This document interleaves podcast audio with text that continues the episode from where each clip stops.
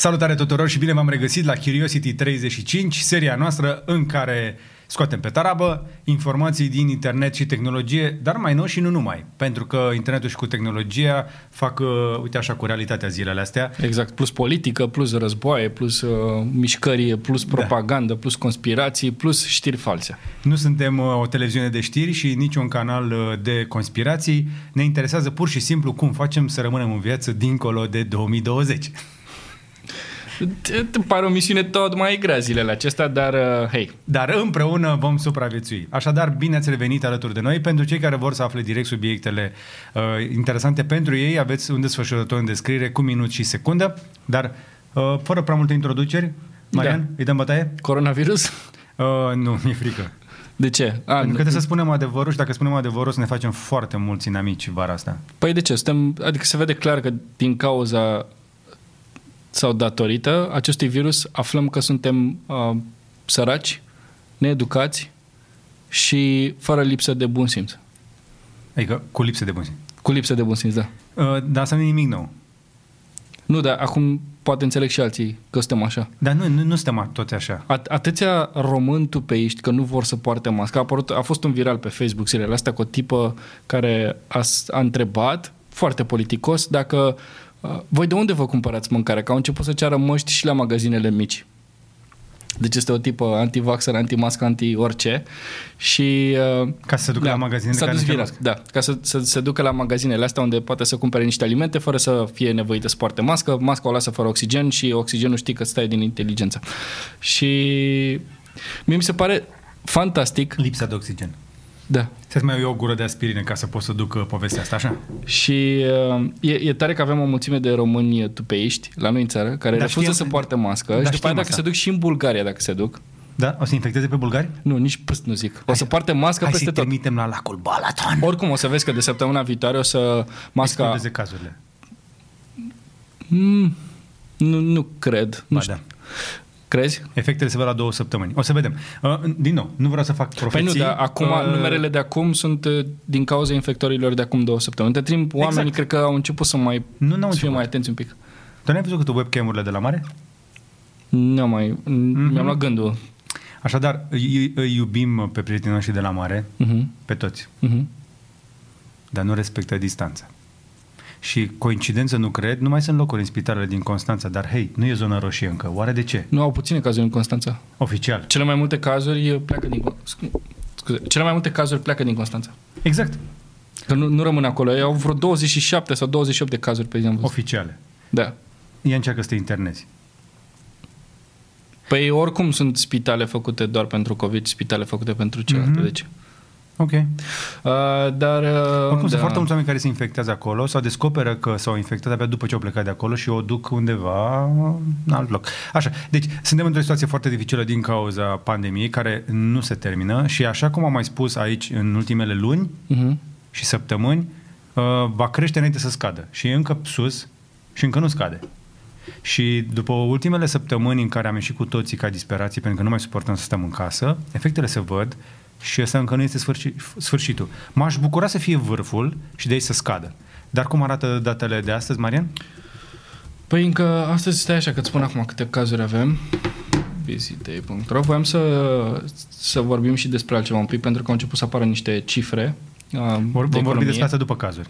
1295 de cazuri, ieri am avut 1356 parcă, deci uh, 1295 vinerea ziua în care noi filmăm acum.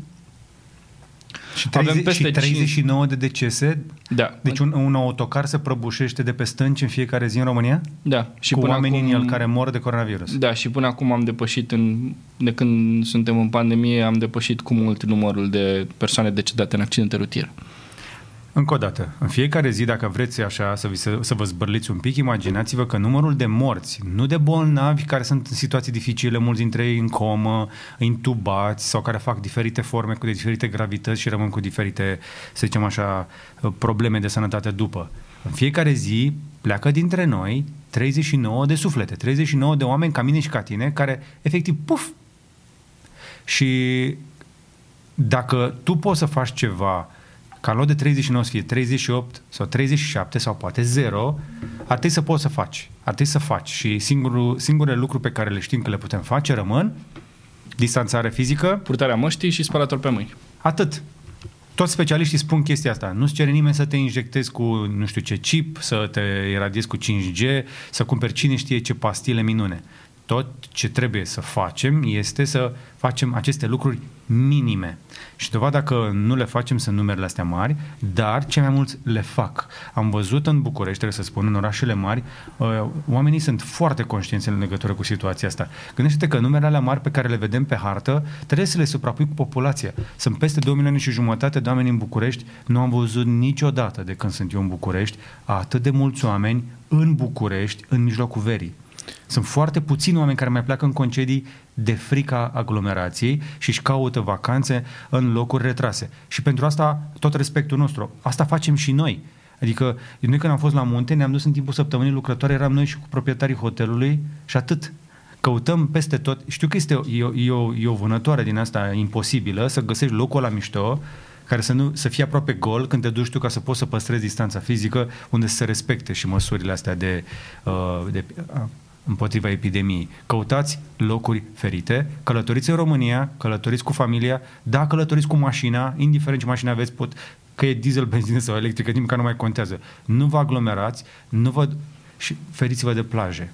Îmi pare rău să spun asta. Iubesc marea, iubesc pe oameni în Constanța, cu toții merităm o vacanță, dar feriți-vă de plaje. Măcar atât. Ca să putem să vizităm marea sănătoși anul viitor. Nu de alta, dar uh, uh, ce urmează să vă spunem este absolut dureros pentru că efectele acestei pandemii, care știam cu toții, cine, din nou, cum am mai spus în clipul ăla cu greșelile, uh, am un clip care, în care am povestit despre greșelile pe care le-am făcut în 2020, pandemia asta nu este o cursă de 100 de metri garduri, este un maraton fără hartă în care efectiv ori becăim și va mai dura și efectele încep să se vadă, va fi foarte rău înainte să fie bine. Uh, hai să vorbim despre efectele pandemiei în uh, zona economică. Păi uh, Germania, Franța și Spania plus Italia au anunțat uh, scăderi ale economiei cu două cifre, adică nu 5%, 6%, ci, ci mai mult. A, uite, de exemplu, în... 12,1% pe toată zona euro. Da, 12,1% pe toată zona euro, Spania 18,5%, și asta în condițiile în care deja în prima parte a anului, fără pandemie, au avut o scădere de aproape 5%. Da, dar această, acest impact în uh, GDP, în produsul intern brut, se trans, transpune într-o scădere economică de aproape trei ori mai mare. Deci gândește-te că economiile astea au produs mai puțin cu o treime. Faptul că noi ne mai agităm și mai facem noi niște clipuri și mai publicăm aici nu înseamnă că fabricile produc uh, Adică cele mai multe fabrici, gândește-te că în loc de 100 de cutii pe poartă au ieșit 70. Da. Și când în loc de 100 de cutii ies 70, nu poți să vinzi la 70 la preț de 100. Exact. Într-o piață în care nu prea există bani. Și atunci dispare efectiv aproape o treime. În Statele Unite scăderea este de o treime. Se ce de gândă când spun chestia asta. Nu, nu vreau să credeți că sunt prăpăstios. În condițiile în care imprimanta lor de bani merge oricum non-stop, Asta bursa bubuie. Și bursa este pe verde, este, șomajul este la cote istorice. Și cu toate astea pe, pe, da, pe, pe poarta fabricii ies mai puțin, cu cel puțin o treime din produse de toate felurile, că vorbim filme, că vorbim uh, da, filme, haine. De plus că sunt industrii care sunt, uh, sunt la pământ. Da. Turismul, de exemplu, și sunt țări care depind foarte mult de turism. Italia, Spania. Hainele au scăzut la jumătate. Pe mașini sunt scăderi iarăși uh, uh, fantastic de mari. Adică, oricât de mult sunt eu fan Tesla, eu cred că Tesla o să-și ia rău. Pentru că, da, într-adevăr au vândut, că au lansat model Y, dar... Uh, sunt comenzi cu mult înainte făcute. Exact, și nu cred că vin comenzi noi. Tesla e o mașină scumpă.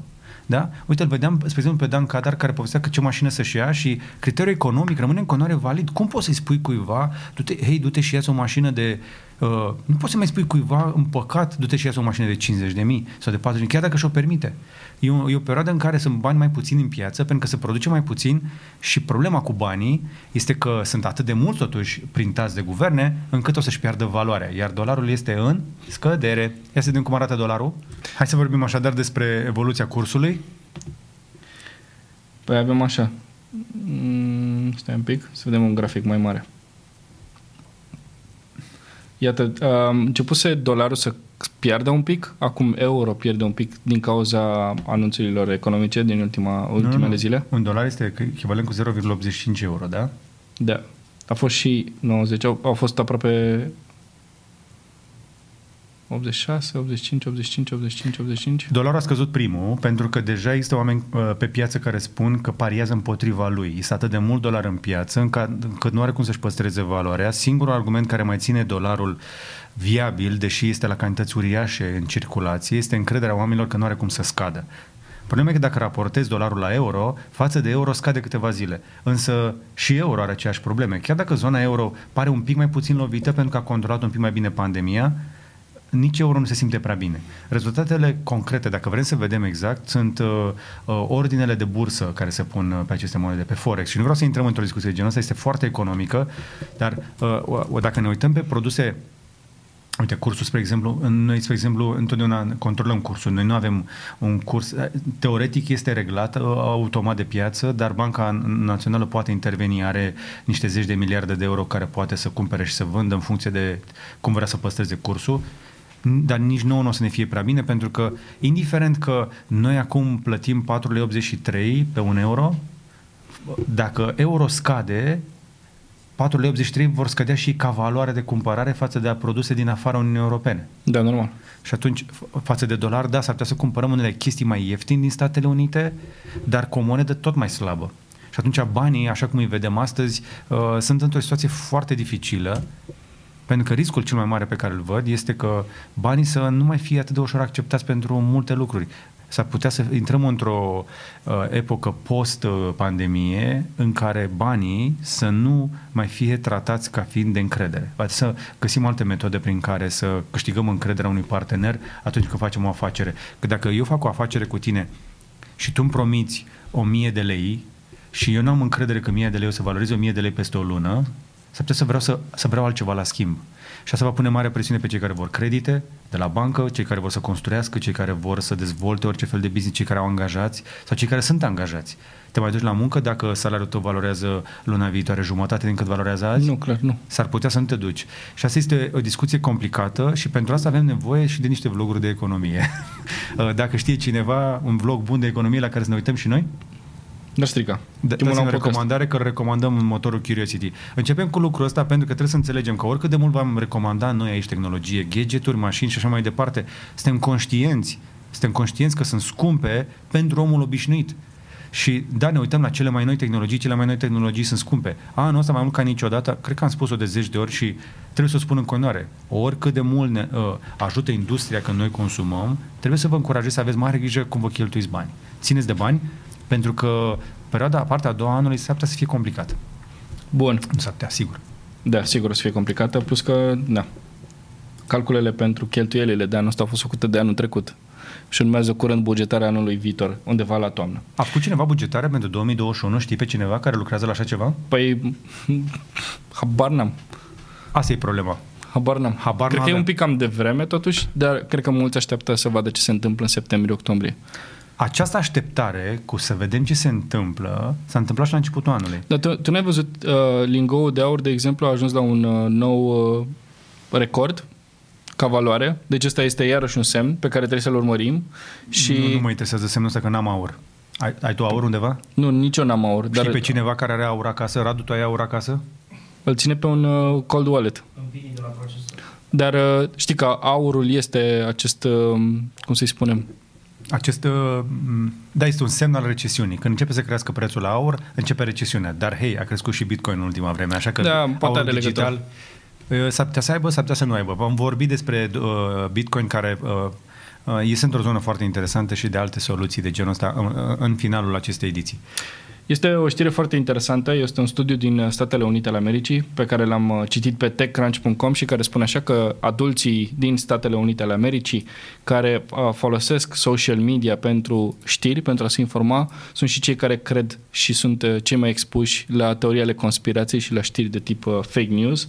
Și e foarte interesant, sunt și niște cifre aici despre cât de mult din populație se informează de la televizor, uh, și din presa scrisă, din, din, uh, din ziare, 3% doar față de 16% de exemplu cât are uh-huh. televiziunea. Uh, social media însă este foarte aproape de news website or uh, news apps, adică știri, uh, aplicații uh, pentru știri, Social media e la 18% față de uh, televiziune sau uh, rețea de televiziune cu 13, respectiv 16%. Uh, în același timp, cum spuneam, cei care se, sunt, uh, sunt mai des pe social media ca să citească știri și să afle informații sunt și cei care sunt uh, expuși cel mai ușor la propagandă și la știri false și în același timp sunt și cei care au uh, cele mai puține cunoștințe politice. Uh-huh. Adică doar uh, 17% de exemplu din cei care se informează de pe social media au cunoștințe avansante de politică, față de 57% care habar nu au despre ce citesc, dar uh, care pot fi informați uh, prost foarte rapid.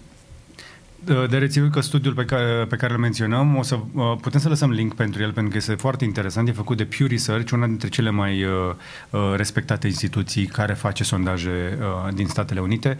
Uh, și mai e ceva interesant, Aș mai uh, adăuga la chestia asta, cum ajung oamenii să creadă în chestiile astea?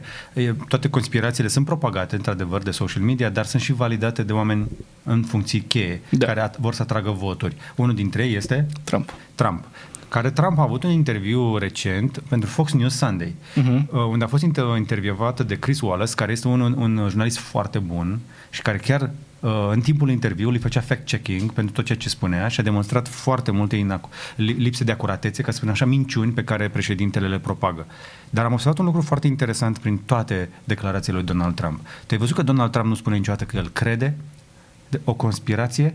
Atunci când propagă o conspirație zice people are saying that da, masks. Da, da, da. People are saying. I hear people saying faptul că el zice că aude și că le dă o platformă și că le propagă mesajul, îl validează, dar nu și-l asumă. Și asta este o chestie absolut perversă și perfidă. Să spui, uh, Marian, uh, aud prin oraș că a început să-ți plagă brânza aia care pute și, da. că, și că ții în portbagaj.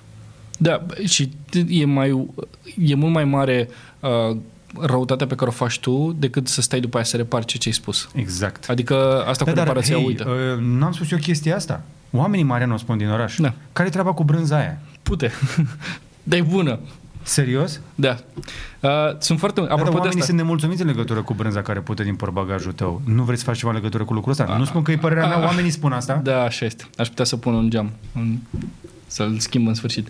Um, dar e foarte interesant pentru că Trump, nu mai știu dacă Trump sau Trump Jr. au dat la un video cu un medic care spunea nu știu ce, ceva exact. care nu era foarte... Fake news. Uh, da. Share-uiesc fake news. În momentul în care dai share minciună. la ceva și ești cel mai puternic om de pe planetă, oamenii zic, mamă, de dată s-a share și adevărat? Da, dar faza e felul următor. Twitter a dat imediat jos acel video și știi că săptămâna asta a fost acel, uh, acel proces antitrust cu Apple, Facebook, Amazon și nu știu care companie. Vreau neapărat să vorbim despre asta pentru că este foarte interesant. Da, da, da, exact. Uh, și are o mică legătură și cu Fitbit. Anyway, uh, e foarte tare pentru că ceea ce s-a întâmplat cu acest antitrust și așa trecem la următorul subiect, e că uh, cei mai bogați oameni de pe planetă stăteau toți îmbrăcați la costum și cravată în fața unui webcam și de partea cealaltă erau niște congresmeni, niște politicieni care ascultau ceea ce aveau de zis. Um, cei mai mulți aveau niște scripturi deja scrise, cum ar fi Jeff Bezos, Tim Cook. Tim uh, Cook că, a citit foarte frumos, avea niște texte scrise impecabil. Doar că Tsuki, a dat-o un pic pe lângă și a zis-o foarte bine, o să comentăm imediat, dar un politician l-a întrebat pe uh, Tsuki de ce ați șters videoul lui Trump? Și ce, uh, uh, hey, uh, sorry, but, uh, uh, you know, I represent Facebook.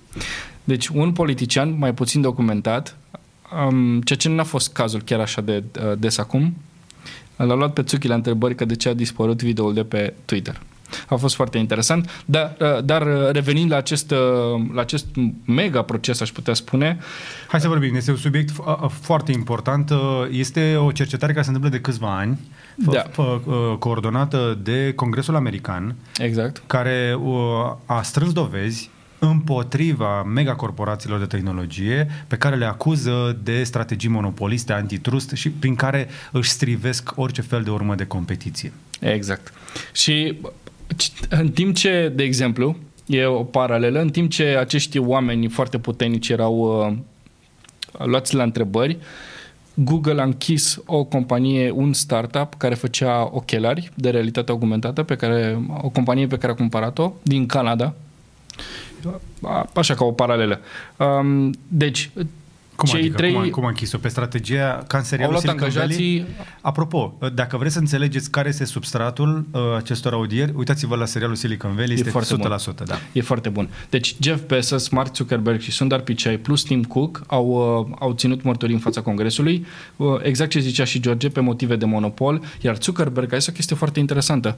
Uh, ok, de ce credeți noi că avem monopol? Că iată, cea mai mare companie de video este Google, cea mai mare uh, platformă de ad este uh, Google, compania cu cea mai mare creștere pe social media este TikTok, iar uh, Apple, de exemplu, face mult mai mulți bani din uh, produse și nu prea are concurență acolo, știi? Și cumva Tsuki a mers off the script, că în general toți acești um, uh, CEO trimit niște scripturi înainte și uh, Zuckerberg a fost foarte direct cu um, așa zisii rivalii uh, săi.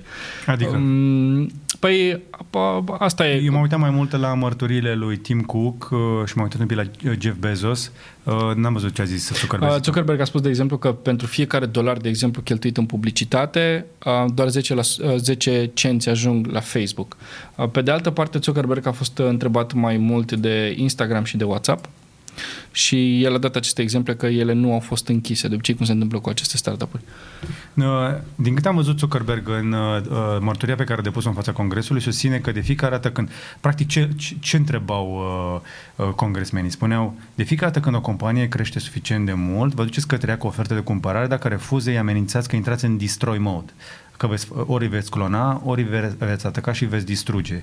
Și, Și cel mai mulți, sunt exemple. și sunt exemple destule, inclusiv cu Snapchat, inclusiv ce au făcut cu Instagram, inclusiv există o mărturie a unul dintre fondatorii Instagram care a, a recunoscut chestia asta, că Facebook Camerat era făcută pentru a-i presa să vândă Instagram. Și pentru că dacă uh, ei sim- se simțeau că sunt sub presiune, că dacă nu vor vinde la Facebook, Facebook va intra în destroy mode, ceea ce am mai făcut cu alte aplicații. Adică știm cu toții că Facebook-ul de astăzi are story-uri, pentru că Snapchat a introdus story-uri, Facebook face live pentru că făcuse Twitter, Periscope și YouTube-ul deja a început să se meargă prea bine pe video. Uh, Instagram, IGTV este un răspuns la YouTube, iar uh, uh, Google a înghițit uh, tot restul. Peste toate chestiile astea mai avem Amazon. Amazon care își tratează uh, companiile care listează ca fiind competitori interni.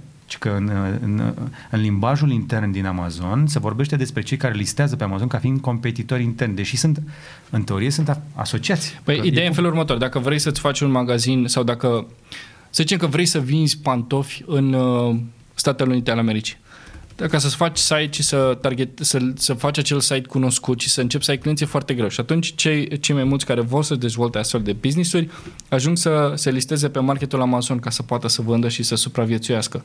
Și cumva cam la asta fac uh, referință și politicienii americani. Uite, compania pe care au omorât-o Google se numește Focals, uh, 2019-2020 Um, Focals were a custom-built smart glasses product with a transparent holographic display that allowed users to read and respond to text messages.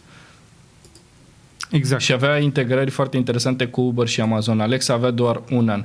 Uh, este- Există un site foarte interesant care se numește killedbygoogle.com și puteți să intrați pe el ca să vedeți uh, toate produsele și serviciile pe care Google le-a omorât, inclusiv Google Play Edition, uh, seria Nexus, uh, Da, dar AppMaker. a- astea sunt produse interne, să zicem, însă multe dintre ele au fost cumpărate alte companii mai mici pe- pe care au încercat să le transformă în produse după care le-au omorât pentru că nu, efectiv, nu le poate gestiona pe toate.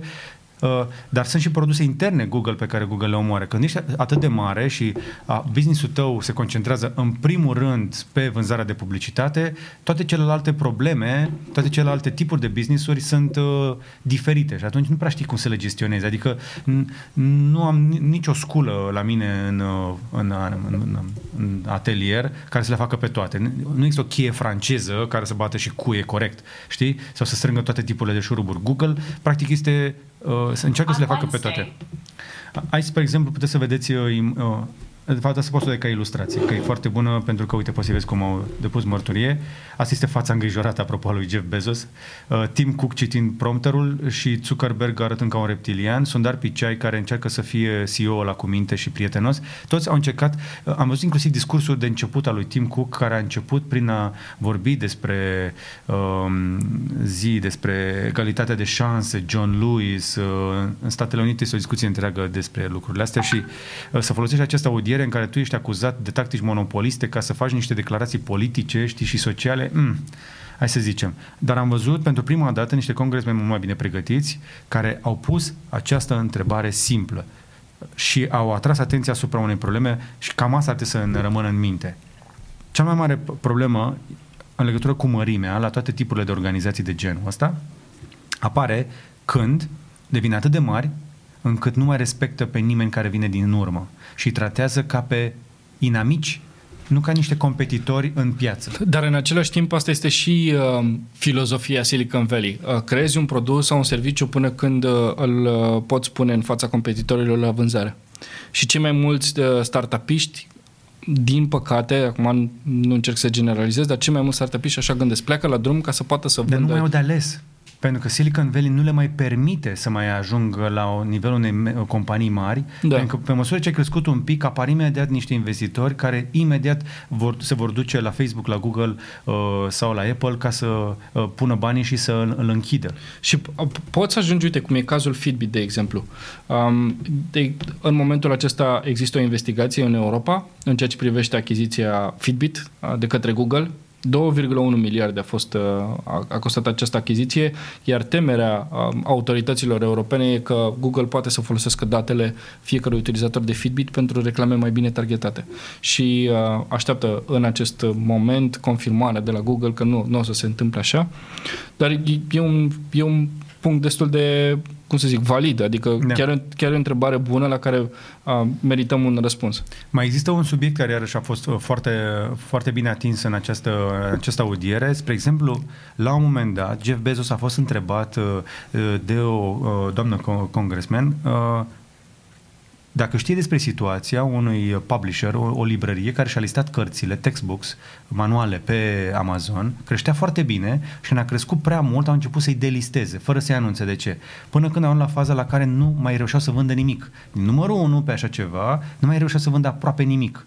Și spuneau că au trimis e mail inclusiv către Jeff Bezos, care știi că e faimos pentru faptul că mai răspunde la e mail și nu au primit niciun răspuns. Și zicea, a, păi n-am știut. Uh-huh. N-am știut, o să mă interesez, dar într-adevăr nu ar trebui să se întâmple lucrul ăsta. Dar aceste companii spun, aoleu, nu, nu, nu, o să, o să luăm măsuri și vom face. Și de fapt omoară toată competiția. Uite-te la scandalul dintre Apple și Spotify. Apple, care are un discurs foarte, da, ok, App Store-ul deschis pentru toată lumea, nu am crescut niciodată taxele. My friend, ei 30% din orice se plătește pe App Store. Da, este gratuită listarea pentru oamenii ăștia, dar este singurul mod în care pot vinde produse și servicii către utilizatori de iPhone. Faptul că tu ai făcut iPhone-ul nu înseamnă că poți și ar trebui să taxezi 30% din tot ceea ce trece prin iPhone-ul ăla. Tu ai vândut un produs. Apple se laudă spunând, noi nu Uh, ne folosim de datele oamenilor, noi pune, facem doar un great hardware, da? facem niște produse hardware foarte bune pe care le-am putea recomanda și familiei noastre, asta a spus Tim Cook, că ne, ne place că facem produse pe care putem recomanda și familiei. Corect. Dar se fac foarte mulți bani după vânzare. Cel mai valoros lucru pe care trebuie să rămânem în minte este să rețineți așa, că orice companie care se apucă să promită că o să dea acces unor parteneri sau asociați să facă business prin intermediul lor, vor folosi această oportunitate pentru a-și copia, a învăța cum operează, să-i cumpere sau să-i omoare pe acești concurenți. Toate companiile mari au făcut chestia asta. Oricine încearcă să-și listeze un produs pe Amazon, dacă crește suficient de mult, Amazon face o clonă sau mm-hmm. îl mhm. cumpără. Oricine face o aplicație suficient de bună uh, și suficient de mare va fi cumpărată de Facebook sau de Google oricine crește prea mult și încearcă să-și ia bani în altă parte decât în App Store, cum a fost Spotify, spre exemplu, și Netflix are problema asta cu ei, uh, va, va fi banat pe App Store și din toată nu mai poate ajunge la clienții lor, că Apple nu a inventat uh, serviciile de streaming de muzică, a, a fost acolo, dar nu le-a rezolvat, da? Și la fel se întâmplă și în hipermarketuri și și în magazinele online de la noi. Normal, mai ales dacă ești producător mic local, unde poți să vinzi. Sunt foarte multe hipermarketuri din România, din orașe reședințe de județ, care pentru a câștiga clientela locală ofereau foarte multe varietăți de pâine. Spre exemplu, la Brașov puteai să cumperi pâine tradițională cu cartofi din hipermarket. Mai încearcă să găsești acum. E foarte greu să mai găsești. Erau foarte multe sortimente. Ții minte la Real? Era foarte multă varietate de pâine. Erau foarte multe beri diferite. Acum cu berea s-a mai rezolvat Acum, toată pâinea din hipermarketurile din Cea Brașov este făcută în brutăria de acolo. Nu e făcută în brutăria de acolo. vine pregătită, premixată, aluatul cu precongelat și toate alea și doar se bagă niște în convectomate. Nu mai există respect pentru uh, meșterul local, pentru mica afacere locală. Corporațiile mari, acolo unde vin, te câștigă promițând că vor face o chestie pentru toată lumea, după care să vadă, ok, din ăștia toată lumea care e la mai mare și îl, îl încearcă da. să-l omoare. Plus că pot veni cu prețuri mai bune pentru că vând Au volum, da. da. Dar asta nu înseamnă că ei, dând un preț mai mic, vor ajuta oamenii locului. De, de multe ori oferind un preț mai mic datorită volumului, ei omoară un business mai mic care plătea angajați din zonă și profitul care se face chiar și mai mic, dar mai mult din volumul la mare, se duce în afara comunității uite așa locale. Câștiga, uite așa și câștigă angajați. Da. Și ajungi să te trezești că la prăvălia unde te duci tu, uh, pâinea care înainte era un pic mai scumpă, poate, dar era făcută de cineva pe care îl știai și care câștiga și el o pâine bună din munca aia, a fost înlocuit cu un angajat plătit prost într-un hipermarket unde pâinea e ieftină și proastă. Și da. luați chestia asta și transportați-o în tehnologie. Așa se întâmplă cu toate megacorporațiile, este provocarea generației noastre să găsim o soluție pe care nu o avem încă. Da, exact. Apropo de asta că economia merge foarte prost, iată veniturile companiilor din Silicon Valley și nu numai, Amazon are profit um, de două ori mai mare decât anul trecut, creștere de vânzări de 40%. Acolo unde Amazon face de două ori mai mult profit, sunt mult mai multe companii care fac pierdere de 50%. Oamenii au stat acasă, au comandat mai mult, au avut nevoie de produse noi. Da, dar Amazon își permite să aibă o logistică mai bună, o aplicație mai bună și un stoc mai mare și ăia Față mici, de un magazin mai mic. Față de un magazin mai mic. Și să livreze și mai repede, da. Uh, Facebook uh, are un profit cu 98% mai mare, iar Apple are un profit de 11,25 de miliarde, deși multe din magazinele lor au fost închise în mai toată lumea. Um, singura companie care a pierdut un pic de bănuț a fost Alphabet, dar chiar și așa peste așteptările uh, Wall Street și bursa este verde. Să vedem astăzi cum e oare. Ia să căutăm. After Hours a crescut. A, nu, e deschis. Uh, dar ce bine a crescut. După audiere, Apple a crescut. 410 față deci, de 386. Zici să mie, cum poate cea mai valoroasă companie de tehnologie să câștige 1,21% în 24 de ore? A reușit să vândă niște milioane de telefoane și uh, laptopuri și tablete între timp pe Apple? Nu. Ok, AMD. Da, da, aici e un motiv. Ce, care e motivul? Pă, eșecul Intel. Nu neapărat. AMD crește de foarte multă vreme și nu cred că s-au vândut mult mai multe laptopuri ca înainte. Toate companiile de tehnologie da, sunt într-o bulă. pandemie, work from home și așa mai departe. Dar aici sunt, niște, sunt, sunt și niște promisiuni care se... Ok, uite-te la rata de creștere pe ultimele șase luni. Ia uite. Șase luni, uite. Deci avem niște creșteri care depășesc foarte mult realitatea. Companiile nu sunt criptomonede. Nu sunt volatile ar trebui să se bazeze pe chestii din realitate, din chestii concrete. Ai scos mai multe cutii pe poarta fabricii? Ai vândut cutiile alea? Nu. Păi uite-te și la evaluarea Tesla. Adică despre ce vorbim.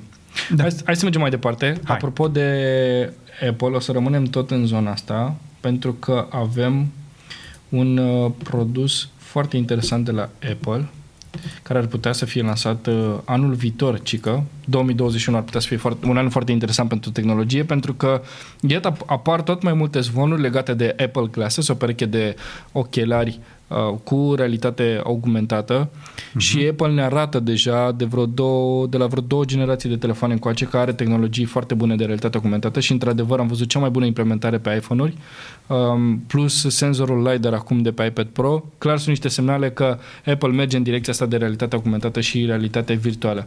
Iar Apple Glasses ar putea să fie un dispozitiv um, să zicem, nu principal, secundar, ca, pe care poți să vezi diverse informații exact ca pe Apple Watch. Când primești o notificare pe telefon, dacă vrei să folosești navigație, um, poți să folosești ochelarii pentru așa ceva și în același timp acești ochelari ar putea să folosească uh, sau să facă din orice suprafață touch. Adică poți să vezi, așa cum arată în poza asta, o iconiță cu uh, Maps pe masă și să atingi așa pur și simplu cu degetul. Există astfel de tehnologii. Cum se numesc? Uh, era uh, Toby? Mm, uh, Toby, Magic Leap, da, adică e o combinație și de... mai erau uh, alea cu...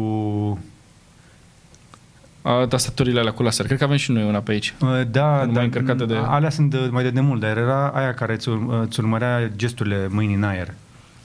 Da, sunt mai multe care... Adică e o combinație de tehnologie acolo și suntem curioși cum ar putea să arate acești Apple Glasses. Apple nu este prima companie care lansează astfel de ochelari, am mai tot văzut, inclusiv la CS am, am folosit o pereche de la, am uitat, Vuzix, parcă? Vuzix, da. Da, Vuzix. Da, și Vuzix, Google a uh, avut uh, ochelari de realitate augmentată încă din 2013 sau 2014. Dacă țin bine minte, am și testat acea pereche. Um, Google Glass, cumva? Da, practic puteai să pui uh, acea tehnologie pe orice pereche de ochelari de vedere în principal. Avea un mic dispozitiv aici pe rama Fantastic, dreaptă când vorbim cu despre touch. Google Glass, de parcă e o chestie din preistorie. Da, a dar pe fost atunci mai era o ieri. tehnologie super revoluționară, Da. da. implementată prost și foarte scumpă. Și, practic, um, folosea un ecran care proiecta pe un pe lentila ta ai diverse informații. Da. Da. Google Assistant, uh, mă rog, ce era atunci? Vreme, puteai să faci foarte puține lucruri cu ea atunci. Exact. Dar puteai să vorbești la telefon, de exemplu. Um, perechea de ochelari costa atunci 1000 de dolari. Um, cel mai puternic telefon, cred că era undeva la vreo 550 de dolari, dacă țin bine minte. Exact. Uh, Nexusul era vreo 500. Adică m, e fix prețul de acum al unui flagship. Poate că Apple, cum spuneam, i-a lăsat pe alții să-și rupă gâtul și o să zică, ok, avem noi tehnologie foarte bună. Dar Iar mai, realitatea- există, mai există HoloLens, nu uita, care merge foarte bine. da, Pe- dar în zona de business. Nu e Da. ceva ce poți să cumperi să Așa e. folosești. Sunt impresionat însă de cât de bine a început să funcționeze realitatea augmentată. Am testat zilele trecute două modele Mercedes. Uh, GLS și GLA.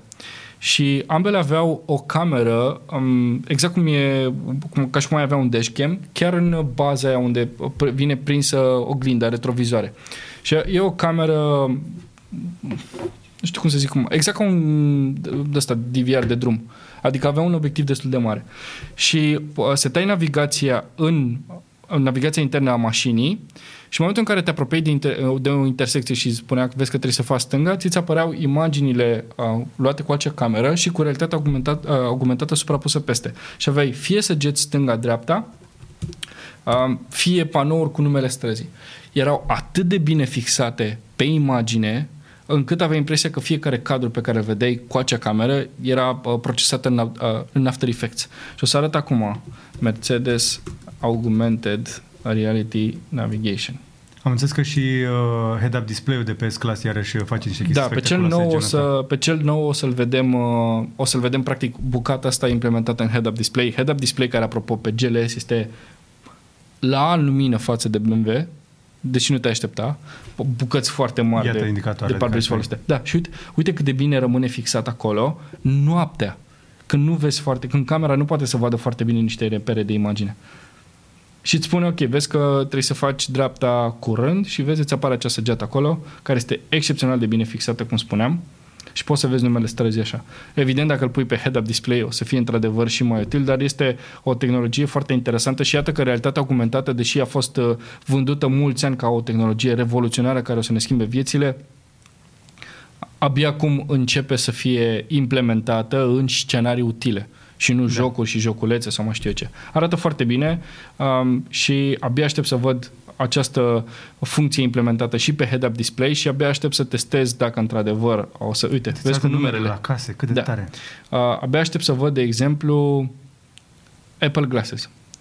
Căci o să existe. Dacă apar zvonurile astea atât de intens, e clar că o să existe acel produs Da. uh, și că Apple o să lanseze atunci când o să fie gata 100%. Și încă o mențiune scurtă la Apple, să știi că au anunțat că um, într-un uh, conference call cu acționarii și cu investitorii că um, telefoanele lor o să întârzie cu câteva săptămâni din cauza pandemiei. Deci asta înseamnă că nu mai vedem lansarea în septembrie, ci în octombrie? S-ar putea să vedem în octombrie sau chiar noiembrie. Nu știu dacă această întârziere o să afecteze cumva și lansarea lui iOS 14.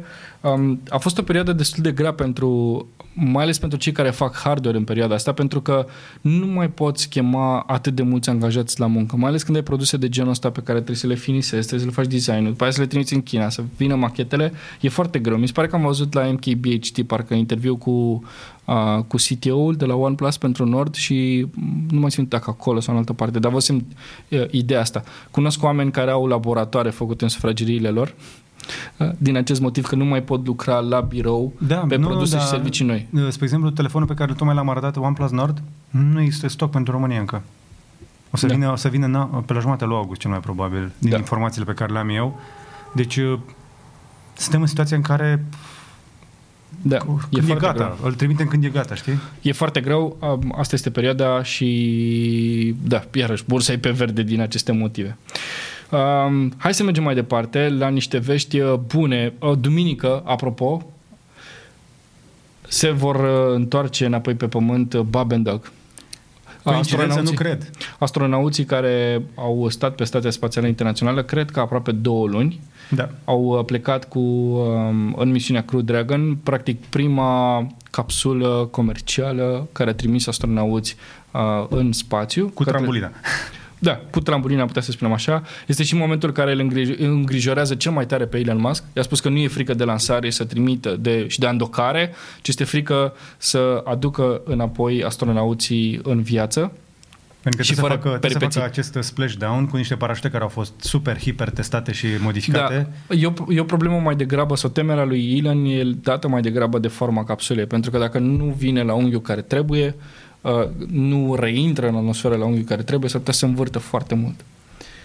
Și a, a, asta este temerea lui Elon. Ei au făcut deja niște teste. Am văzut zilele trecute publicate pe Twitter o poză cu Elon Musk și cu Kanye West, cu primul Crew Dragon, cu prima capsulă în 2011. A arătat total diferit de cum e acum. Um, și tot uh, săptămâna asta uh, NASA a trimis către Marte un nou rover, Perseverance. Pentru că se încheie fereastra aceea de lansări de care am vorbit și ultima dată. Toată Da. lumea și-a făcut lansările către Marte în, în acest sezon. Când se deschide Se, sezonul? se închide la, acum, la jumătatea lui august, mi se pare. Și că după se aia când, când se redeschide? închide. Uh, cel puțin un an și jumătate. Ah, ok. A, deci nu e, am așteptam să văd altceva. Perseverance este un rover foarte interesant. Hai să și căutăm.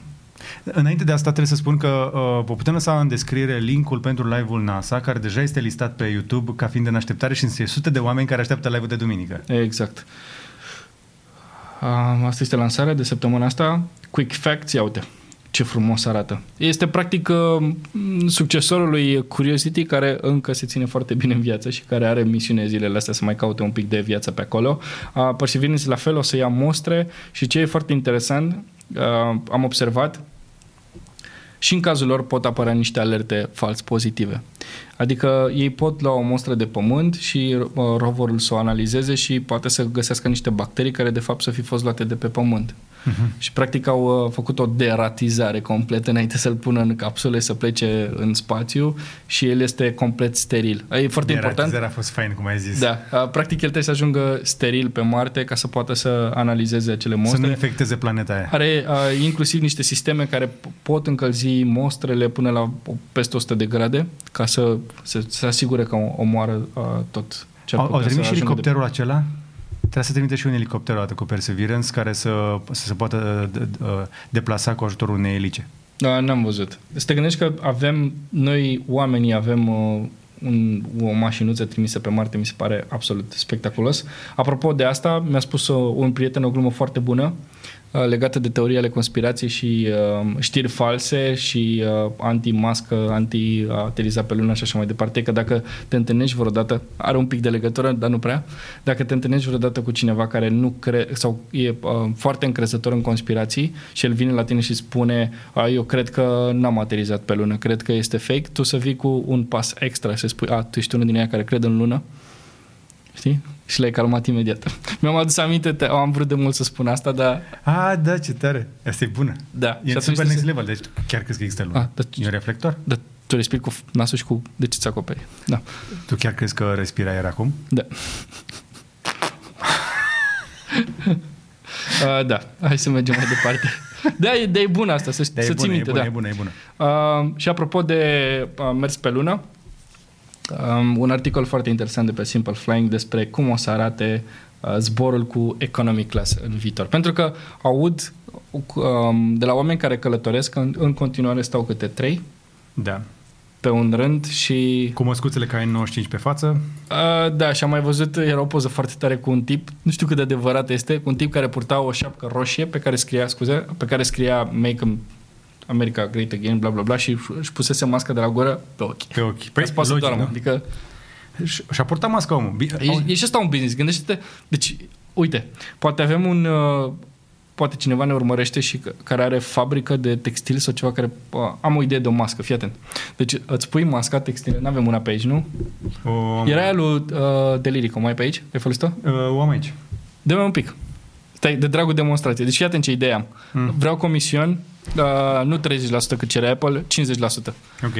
Deci fii atent, îți pui masca, uite că a găsit-o. Pentru călăt- călătoritul cu avionul. Deci nu ideile astea cu business class și cu toate astea. E foarte drăguță masca asta, una de asta am și eu. E de la Porc. Salut, Deliric. Hei, hei Deli. Deci fii atent. Am putea să sunăm pe Deliric să-i, să-i, să-i dau o idee. Deci tu spui masca, o speli de oricum după aia. Poți să o pun eu? Așa, pune tu trebuie ta. Deci puneți masca. Deci pe, pentru călătoritul cu avion, îți pui masca, iar aici fa- faci în partea de sus, faci un mic buzunăraș cu fermoar. Și când călătorești cu avionul, deschizi fermo- fermoarul și tragi ca un fel de glugă, dar pentru ochi. Știi că sunt gecile alea de ploaie, care au gluga aia aici, în, uh, în guler? Așa. Ceva de genul ăsta. Deci pui fermoar aici și scoți o glugă pentru ochi și mai tragi uh, un elastic după urechi și poți să stai liniștit în avion. Să și dormi, să-ți se acoperi și fața. Păi nu mă, de-aia să fie 2, 2, 2 plus 1. Și poți să te să lasi eticheta așa, nu? Când Da, asta de mai așa se poartă. Ce se poate asta? Deci o să-l sun pe omul meu de liric și o să-i dau ideea mea și o să facem bani împreună. Îmi stă bine. Da, vă rog să-i dați această bucată lui de liric pe Și Instagram. uite, cu masca asta, oamenii pot să-și dea seama când vorbești. Uh, da. Deci n- nimic pentru ideea mea? Deci, ba da, ba da, aplauze, bravo, bravo. bravo. Auzi, da, mi se pare, ui, uh, măștia asta mi se pare o idee foarte bună și pentru filaje. În perioada asta cred că filajele sunt mult mai ușor de făcut. Uh, mi se pare ironic că acum avem voie să purtăm măști și să ne acoperim fața. De fapt, nu. Stai așa. Deci, în benzinării, mi se pare foarte... Nu, știu- n-am citit nicăieri gluma asta, nu știu dacă e... Cred că nu sunt singurul care o zice, dar nu vreau după aia să fiu acuzat că am copiat. Dar mi se pare foarte interesant că acum nu mai e voie să intri cu fața descoperită în benzinării. Gândește-te la asta. Noroc că nu... Sau în bănci. Noroc Adică poți fi arestat că intri... Nu, a- amendat că intri cu fața descoperită într-o benzinărie. 2020. Tu îți dai seama în ce lume trăim acum? Un, Noroc că nu avem magazine ce-a mers, 7-Eleven. pro- ce-a mers prost? Ce-a mers prost în anul O ăsta? pandemie. Eh. Da. Care- care au Ce fi- putea să meargă prost? A mers. Te sunt curios care a fost vibrația anului de, de am ajuns în situația asta. uh, hai și cu o veste. LG se pregătește să lanseze un televizor 4K de 163 de inch, George. 163. Um, Ok. cu tehnologie microLED. Se pare că ăsta este noul trend în uh, ecrane în acest moment, microLED-ul și practic Normal. ce înseamnă microLED-ul? Înseamnă milioane de LED-uri care sunt mult mai eficiente decât OLED-ul, sunt inorganice, uh, mult mai eficiente decât uh, și nu doar Am eficiente, zis mult mai micro, mini LED. nu, microLED. Mini LED. A, tu ești unul din ei în care cred în televizoare. Uh, este o tehnologie nouă care devine tot mai ieftină de produs și practic uh, dispar aceste limitări uh, de producere în masă. Sunt câțiva producători care mizează destul de tare pe această tehnologie, cum ar fi Samsung, LG Și, și eu îmi doresc așa ceva aici. și Kunka. Conca, Conca? Kunka sau Conka. Nu, Conca. Conca, care vi, um, practic aceste tehnologii cu microLED-uri, ca să înțelegi, sunt mai degrabă vândute acum către zone B2B și uh, pe ecrane foarte mari, cum ar fi acel Wall TV de la Samsung. The Wall. The Wall. The Wall. Acel The Wall. că Care, nu care e exista. cea mai cool chestie pe care poți să o pui pe perete? Exact. Uh, și ce e fain la acest microLED um, e că practic nu este limitare pentru rezoluție. Sunt anumiți producători care fac aceste microLED-uri ca niște mici panouri pe care le asamblezi ca pe Lego, exact cum am asamblat și o, o parte din acea mașinuță. Uh-huh. Um, există deja și un uh, laptop, am văzut că tu l-ai căutat deja, există deja un laptop care are Da, această știu. tehnologie. Uh, noi n-am apucat să-l testăm încă, dar există de la M- uh, MSI, care este primul uh, Creator 17, îi spune de first laptop cu mini LED. Primul laptop din lume cu mini LED de 17 inch care arată interesant. MSI face de obicei chestii gaming, dar a făcut și o chestie de creator. Practic încearcă să atragă și creatorii ca noi, încercă să aducă chestia asta înaintea Apple. care a promis că următorul MacBook Pro o să vină cu așa ceva. Serios? Au anunțat? Da, da, asta își doresc. Bine, ideea- Zero Image Retention Burn-in, brightness mai mare de 1000 de niți, asta înseamnă că poți să folosești laptopul pe post de televizor. Exact. Și HDR o, o, Nu, și asta 1000, de niție on? deci 4K HDR 1000 este cel mai înalt standard care există în momentul ăsta, o reproducere a culorilor de 100% în DCI P3, adică este the ultimate display în acest moment. Exact. Um, și mai, mai e un avantaj uh, față de microLED. Deci OLED-ul versus microLED se văd similar. Ai același, ne- același negru pur, Da. uh, avantaj, mic avantaj pentru microLED care la, uh, ping, latency mai mic, întârziere mai mică pe imagine, poți să-l duci Da. mai, în mai mult refresh rate, uh, doar că nu are dezavantajele unui OLED și anume acel burn-in care Ah. există. Arată foarte bine MSI-ul ăsta. Da. Mi-l doresc. Um, Știm, deci, știm pe cineva la MSI? nu cred. Poate reușim să-l... A, ba luăm da, la ba da, test. ba da, ba da. Ba da. A plecat de la o altă companie. Uh, Uh, Dacă nu de cineva la MSI, suntem fani uh, Creator 17, am vrea să-l vedem la testare. Da. Doar zic. Mulțumesc. Uh, Huawei overtakes Samsung as world biggest smartphone vendor. Mi-a picat fața când am văzut știrea asta. Da, au vândut Huawei a foarte multe depășit telefoane în China. Samsung ca cel mai mare vânzător de telefoane din lume. Stați puțin, pauză de respirație. Încă o dată. Hai să citim încă o dată titlul, Marian. Deci Huawei a depășit Samsung ca cel mai mare producător um, De telefoane din lume. Dar e interesant cum s-a întâmplat asta, că în- Știi încerc că să dacă voi înțeleg. credeți că Apple e pe locul întâi, nu, era Samsung și acum e Huawei. Deci Huawei, Samsung și Apple, mi se pare. Trebuie Da. să vedem tot, uh, tot topul. Da, da. E foarte interesantă această vânzare. Se pare că Huawei a vândut foarte, foarte, foarte, foarte bine în China și acolo, practic, uh, lipsa GMS Nu contează? nu contează pentru că ei oricum nu aveau Google Mobile Services. Uh, Samsung vinde foarte prost în China, adică pentru Samsung China nu este o piață importantă, ci mai degrabă India, Asia și um, o parte din Asia, Iar în Europa India și se Statele Unite ale ciocnesc Americii. puternică cu OnePlus. În America de Sud, iarăși, producătorii chinezi au, uh, au o bună parte din piață. Mi se pare că Xiaomi vinde foarte Da. bine acolo. Și de aceea această luptă economică la nivel global pe 5G și pe device-uri și pe acest privacy pe care îl invocă anumite autorități pentru că nu reușesc să țină piept uh, strategiei de vânzare Huawei care funcționează pur și simplu. Adică noi am avut uh, un clip, uh, l-am publicat pe ăla, nu? Cu prețul la cu, cu ceas și fără ceas? Când îl publicăm?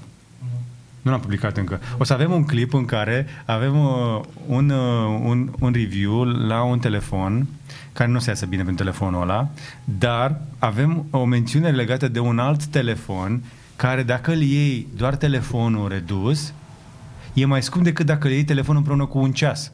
Nu am înțeles. Deci e mai ieftin să le iei cu ceas. V-ați prins deja. Da. Uh, prețuri mai agresive pentru Huawei. Mult mai agresivă. Ah. Nu, nu, nu. Este mult mai agresivă. Tu gândește-te că i-au forțat pe cei de la Samsung să taie 2000 de lei din prețul de la S20 Ultra. 2000 de lei sunt tăiate în momentul ăsta din prețul de la S20 Ultra, ceea ce arată că competiția este, este în continuare validă, însă trebuie să spunem și pe asta. China are posibilitatea de a face dumping într-un fel în care nimeni nu poate. Exact. Și până la urmă nu știi de cine au fost cumpărate acele telefoane multe din China. Cum a putut să vândă acolo. Uh, ceea ce e foarte interesant, dar eu cred că Huawei nu o să poată să țină această poziție mult timp. Uh, vin alți producători tari din urmă, cum ar fi Oppo. Și pe de altă parte... Nu cred că au volum încă. Să Uh, vedem. și pe de altă parte, da, da, uh, producătorul lor BBK, parcă, nu? Overall, mi se pare că sunt destul de bine ca vânzări. Adică toată familia, nu? Da, BB, da, am da. spus bine? Am spus bine, BBK. BBK. Uh, de, mai e o problemă însă cu următoarele generații, cred, de, de flagship-uri de la Huawei, pentru că uh, în acest moment știi că colaborarea lor cu producătorul de chipuri TSMC uh, s-a încheiat și acolo să vedem, suntem curioși ce rută o să ia Huawei, dar uh, uite, fii atent ce o să fac. Vreau să folosesc până la următorul Curiosity o săptămână un P40 Pro. Uh, Eu am încercat chestia asta și este o experiență foarte faină. Singura problemă este când vei, o să vrei să folosești YouTube Studio, Gmail-ul, Maps și Waze. Și acolo a, aș vrea GMS, dar vreau să trăiesc fără. Este un telefon absolut superb. Absolut superb. A, Pe ăla. Nu e la mine, e se, acolo. se pe 40, nu e Pro. Ba da, e Pro. Nu, nu, nu, e, e pe 40. nu, Pro Marian. Plusul e... Nu, nu, nu, este pe 40. Ok. Pro are cam, uh, periscop aici. Deci m-am mințit, Radu? Oricum, este un telefon foarte frumos, Da. care merge foarte bine, ține bateria o grămadă, se încarcă repede, tot ce vrei. Software-ul pentru noi ăștia care suntem încă în uh, grădina Google rămâne o mică problemă. Trebuie să spun lucrul ăsta. Am instalat, am, instalat uh, am reușit să instalez Edge pe el, browserul, poți să-l descarci direct de pe site-ul Da. Microsoft, uh, WhatsApp, sunt, sunt tot mai Facebook. multe soluții. Sunt tot mai multe soluții și App Gallery-ul se dezvoltă, dar nu e ușor să faci un ecosistem paralel complet. A încercat, hai să spunem pe aia, a încercat și Samsung și n-au reușit. Samsung Nu. au încercat să-și facă uh, copii unul la unul cu aplicațiile cele mai importante Google. Și n-au reușit. N-au reușit și mai ales anul ăsta, spre exemplu, Google insistă la Samsung ca peste Bixby să poată băga Google Assistant, să renunțe la Bixby ca să bage Google Assistant. Crede, a crezut cineva vreodată la Samsung că Bixby va supraviețui? Nu. Nu, este doar o, o, încă o tentativă de-a lor de a face față acestor giganți care vin efectiv și încalecă tot. N-ai, n-ai cum. Da, n-ai, n-ai cum. Uh, oricum, o să fie interesant ce o să urmărim.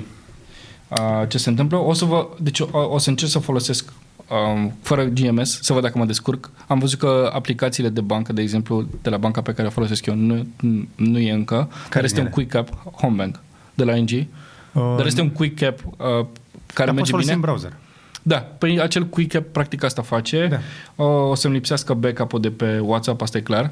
Uh, asta e cea mai mare problemă și pentru mine. Uh, dar, na, așa cum am făcut switch de pe iOS pe Android, n- n-a fost o problemă neapărat. Uh, dar uh, și o să fie greu să le renunț la asta. L-am, l-am furat de la George din studio, Da, e foarte bine. Find X2-ul. Chiar abia aștept impresiile tale după o lună de utilizare, dar o să facem un clip separat. Deci, Nu, nu, nu, nu, nu. Lasă acolo. ți-am arătat wallpaper-ul? L-am luat uh, direct de la uh, Ilan. A dat uh, retweet la un moment dat de niște energetic wallpapers. Uh, Da, dar nu, apropo de culoarea aia, nu știu dacă știi. Mm. Este un nou tip uh, de uh, metodă de vopsire care va fi introdus uh, la Giga Berlin. A, cu uh, vopseaua asta? Da, vor fi nu știu câte straturi de vopsea și uh, efectul ăla nu se poate obține decât cu această nouă tehnologie de Am vopsire. înțeles. Bine, a- orice fel de vopsea uh, altfel decât ce există acum pe mașinile Tesla e mai bună. Da, știu. Așa, ta, ta, ta, ta. Hai să o menționez și pe asta de pe Inc. că Mi s-a părut foarte interesant uh, cum Bill Gates i-a dat peste nas un pic lui Elon Musk, Pam, care în ultima pam. vreme uh, aberează puțin pe, uh, pe Twitter. Uh, Cred că fumează cam mult în perioada asta. Eu cred că i s-a luat. S-a urcat la cap. I s-a urcat un pic la cap și începe să zică și prostii. Evident, ne pasionează uh, tot ce poate să scoată tehnologic uh, câte un mare om de tehnologie. Dar gândiți-vă că și Steve Jobs era om și făcea prostii, uh, la fel cum toți fac tâmpenii. Iar cele mai recente ale lui Elon Musk sunt un pic tâmpite. Spre exemplu, s-a luat de uh, faptul că uh, mai, a, a zis așa în glumă că ar putea, dacă e nevoie, nu știu, în Bolivia sau nu știu unde. Nu mai știu. Dar eu îți dau altceva. De exemplu, că a spus Elon Musk că the rumor that Bill Gates and I are lovers is completely untrue. Asta după ce uh, Bill Gates i-a tras atenția că poate să-și dea cu părerea despre rachete, dar să lase vaccinurile pentru cei care se pricep.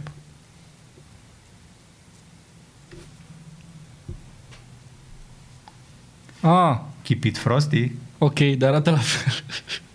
A, deci eu cred că l-am de spălat. Deci, Asta e telefonul care am zis că e mai ieftin cu ceas decât uh, la liber. dar ce ceas? A, Watch GT2, nu? da. Uite Waze-ul pe el. Da, sunt, uh, am instalat o grămadă de chestii pe care le poți găsi și le poți instala separat. Ok. Dar uh, sunt servicii de bază, Core, Google, pe care nu are să le pun. Adică eu am folosit telefonul. Da, da, da. Pe 40 Pro l-am, l-am avut în geantă o vreme. Acum sunt cu Mate uh, 10S, XS în buzunar. 10S, XS. Mhm. Uh, dar nu pot folosi full time. Adică e... Da, ok, fie, uite, ăsta urmează. Care e cu 500 de euro mai scump decât ăla de la tine. 500 de euro? Pentru cei care ne ascultă, îmi țin în mână un uh, Huawei de 1400 de euro. Ha. E- Există un singur telefon de 1400 de euro, când mai scundă mai există doar Mate 10S. Da, s-ar putea, sunt șanse foarte mari ca, de exemplu, luni sau marți, după ce îl folosesc un pic, să mă enervez foarte tare. Că, adică, cred că, um, practic, configurarea lui pe placul meu, asta o să fie cea mai frustrantă. Dacă reușesc să trec peste asta, s-ar putea să fie într-adevăr un telefon foarte bun. Am devenit foarte uh, pretențioși și noi la mărunțișuri de genul ăsta, când de fapt telefonul din punct de vedere hardware este absolut impecabil, Da. dar suntem mult mai dependenți de soft ca niciodată. Exact. Avansăm? Și acum e momentul pentru rubrica voastră preferată din Curiosity. Pastila de prospețime delicată by Tic Tac, George. Și nu o să vină să-ți crezi despre ce vorbim, nu invers, așa. Nu o să-ți vină să crezi despre c- cine vorbim acum. Despre un robot, George. Un robot? Da, Sper că e mai deștept decât ăla care întunde mie iarba. mult mai deștept. Și pun pariu că Îl angajez. trebuie să-l și încarci destul de des. Anyway, robotul despre care vorbim astăzi uh, este un robot chimist Astea le-am mâncat, Marian. uh, pe care le-au dezvoltat uh, cercetătorii de la Universitatea din Liverpool și este un robot care este capabil um, Să să, facă să lucreze clătite. foarte bine nu doar în contextul actual, Și face clătite? Nu face clătite, face altceva mult mai important pentru omenire. Și o să spun, uh, și o să spun imediat. Uh, roboțelul nu are nume, este, și este folosit uh, la căutarea unui um, fotocatalizator care poate să scoată hidrogenul din apă printr-un proces care uh, necesită mult mai puțină energie. Și de că uh, robotul care poate fi folosit, de exemplu, și pentru căutarea unor noi materiale pentru baterii, poate să muncească săptămâni la rând, fără oboseală și el își face singur traseul și știe singur ce are de făcut și unde să meargă. Adică nu-l, nu-l poți uh, programa, de exemplu, să meargă doar de aici, să ia niște probete și să le mute aici, ci el știe că dacă acum, uh, dacă în eprobeta asta trebuie să rămână o soluție timp de șapte zile, un amestec, el știe că peste șapte zile trebuie să se întoarcă înapoi ca să analizeze ce a făcut acolo. Și e foarte interesant pentru că în perioada asta, de exemplu, au fost mai puțin um, cercetători la universități. Da, universitățile au fost închise multe dintre ele și atunci uh, tu nu poți să oprești cercetarea așa pur și simplu că te costă o grămadă de bani. Și atunci s-au gândit să dezvolte un robot um, care să facă exact ceea ce trebuie. Și e foarte interesant uh, să te uiți cât de precis este și cât de, uh, cât de minuțios este cu fiecare eprobetă pe care o ia, să-l vezi cum apasă pe butoanele alea de acolo. Este, este spectaculos. Robotul ăsta poate fi pus în orice laborator pentru că el știe deja sau poate fi programat ușor să lucreze cu diverse aparaturi și cu diverse uh, soluții și uh, practic uh, el ia această muncă minuțioasă a, a chimiștilor. Chimiștii se pot concentra mai mult pe formule și pe ceea ce a de făcut și pun robotul mai departe să execute ceea ce trebuie să facă ei. Uh, nu se plânge niciodată, de muncă, nu, mm-hmm. nu cere liber în weekenduri, nu cere măriri de salariu și mai mult decât atât nu cere salariu. Și mă gândesc să-i dăm și un nume. Poate le trimitem o propunere de nume celor de la, mm. a, de la Universitatea din Liverpool. Robotic Tac. Foarte tare, nu e m-aș acolo, așteptat. e atât de E- simplu. Era, pam, gata, uite. Deci, uh, TikTok, uh, sponsorizați uh, robotul, puneți-vă numele pe... Am l-am dat deoparte. Uh, Marca de pe robot uh, t- este Kuka și Kuka este unul dintre cei mai mari furnizori de, Da, pe- de roboți brațe. industriali De pentru brațe. fabrici care fac automatizări, de brațe industriale. E foarte interesant că uh, odată ce ai acest... Uh, ai văzut cum a apăsat pe buton acolo? Super cute! Uh, odată ce ai acest uh, robot, nu trebuie să știi programare ca să-l înveți să facă ceva. Are o tabletă ca să poți să-l controlezi manual dacă e nevoie, dar el învață singur, are inteligență artificială de-aia pe bune. Ok. Deci cu inteligența artificială oare poate să învârtă burgeri? Poate să facă orice. Trebuie să-i dai să facă ceva. Poate să facă curățenie? Um, există roboți Așa mai arată ieftini. viitorul roboților domestici. Acum îi vedem deocamdată pentru cercetare. Întotdeauna trebuie să înțelegem de ce facem aceste, uh, de ce facem Curiosity, de ce facem aceste uh, lucruri, de ce ne uităm în permanență la tehnologia de top, care, chiar dacă poate foarte scumpă și inabordabilă, ne arată viitorul, ne arată pentru ce, la ce putem spera și viitorul arată bine. Arată foarte bine. Și aceasta a fost pastila noastră de prospețime delicată by TikTok. Uh, Așteptăm propuneri. Dacă aveți subiecte care credeți că s-ar potrivi aici, nu trebuie să fie neapărat despre roboți, ci știri un pic altfel. Știri un pic pozitive din care avem ce să învățăm, știri fresh, uh, știri cool, așa cum este, de exemplu, și acest robot pe care am vrea să-l cunoaștem și în realitate. Dar e, e foarte strângem interesant, uh, da, uh, da, să ne lase noi să-i strângem mâna, nu invers, că s-ar putea mm-hmm. să doară un pic. Dar la cât de delicat lucrează, eu cred că este bun și în alte locuri. Uh, hai să mergem mai departe la cripto, George, pentru că avem o mulțime de noutăți uh, interesante și mergem pe CoinGecko și vorbim un pic despre Bitcoin și Ethereum, care... Deci Bitcoin era a ajuns la aproape 12.000 de dolari, de la 9.000 și un pic, iar Ethereum a crescut de la 240 la 340 Care de 12? Mie unde ai văzut-o? 1100, a, nu, o 11.200, îmi cer Nu mă scuze. speria, Marian, pentru că începe cash out planul meu de acolo. Nu, îmi cer scuze. M-am... Uh... Oh, interesant graficul ăsta cu B- BTC și ETH, că nu prea au avut legătură, se pare, aceste... Nu. Uh, avem două lucruri uh, diferite care se întâmplă în această perioadă. Avem o creștere a bitcoinului care poate fi pusă pe două direcții, dar, uh, hei, bitcoinul face chestii de, de tipul bitcoin, mm-hmm. adică nu poți să pre, pre... Cine zice că prezice bitcoinul uh, face horoscop, de fapt. Și Plus că uh, McAfee uh, trebuie să-și mănânce puța în direct. de ce? Că, că n-a, Nu știi? N-a făcut milionul încă? Da. Da. Nu, nu știi? Da, da, da, care era data limită? Da, uh, pentru cei care nu știu, uh, ăsta, narcomanul uh, McAfee Mhm. a anunțat că o să își mănânce bărbăția în direct uh, dacă Bitcoin nu ajunge la un milion până în data de... Dar nu mai știu data. De 17 iulie 2017. A, așa. Gata. Deci, uh, pentru cei care vor să știe istoria acestei uh, afirmații, este că în, în, într-un thread uh, pe Twitter, unde se făceau predicții despre preț, se discuta despre posibilitatea ca Bitcoin să ajungă la 500.000 de dolari în 3 ani. Și pe 17 iulie s-au făcut acei 3 ani și uh, McAfee a spus, if not, I will eat my uh, on national television. Mm-hmm. Și oamenii tot trimit Twitter-ul. Just a quick reminder, au trecut trei ani și au spus că până la sfârșitul anului. Deci până la sfârșitul anului are timp să se pregătească și să găsească condimentele potrivite.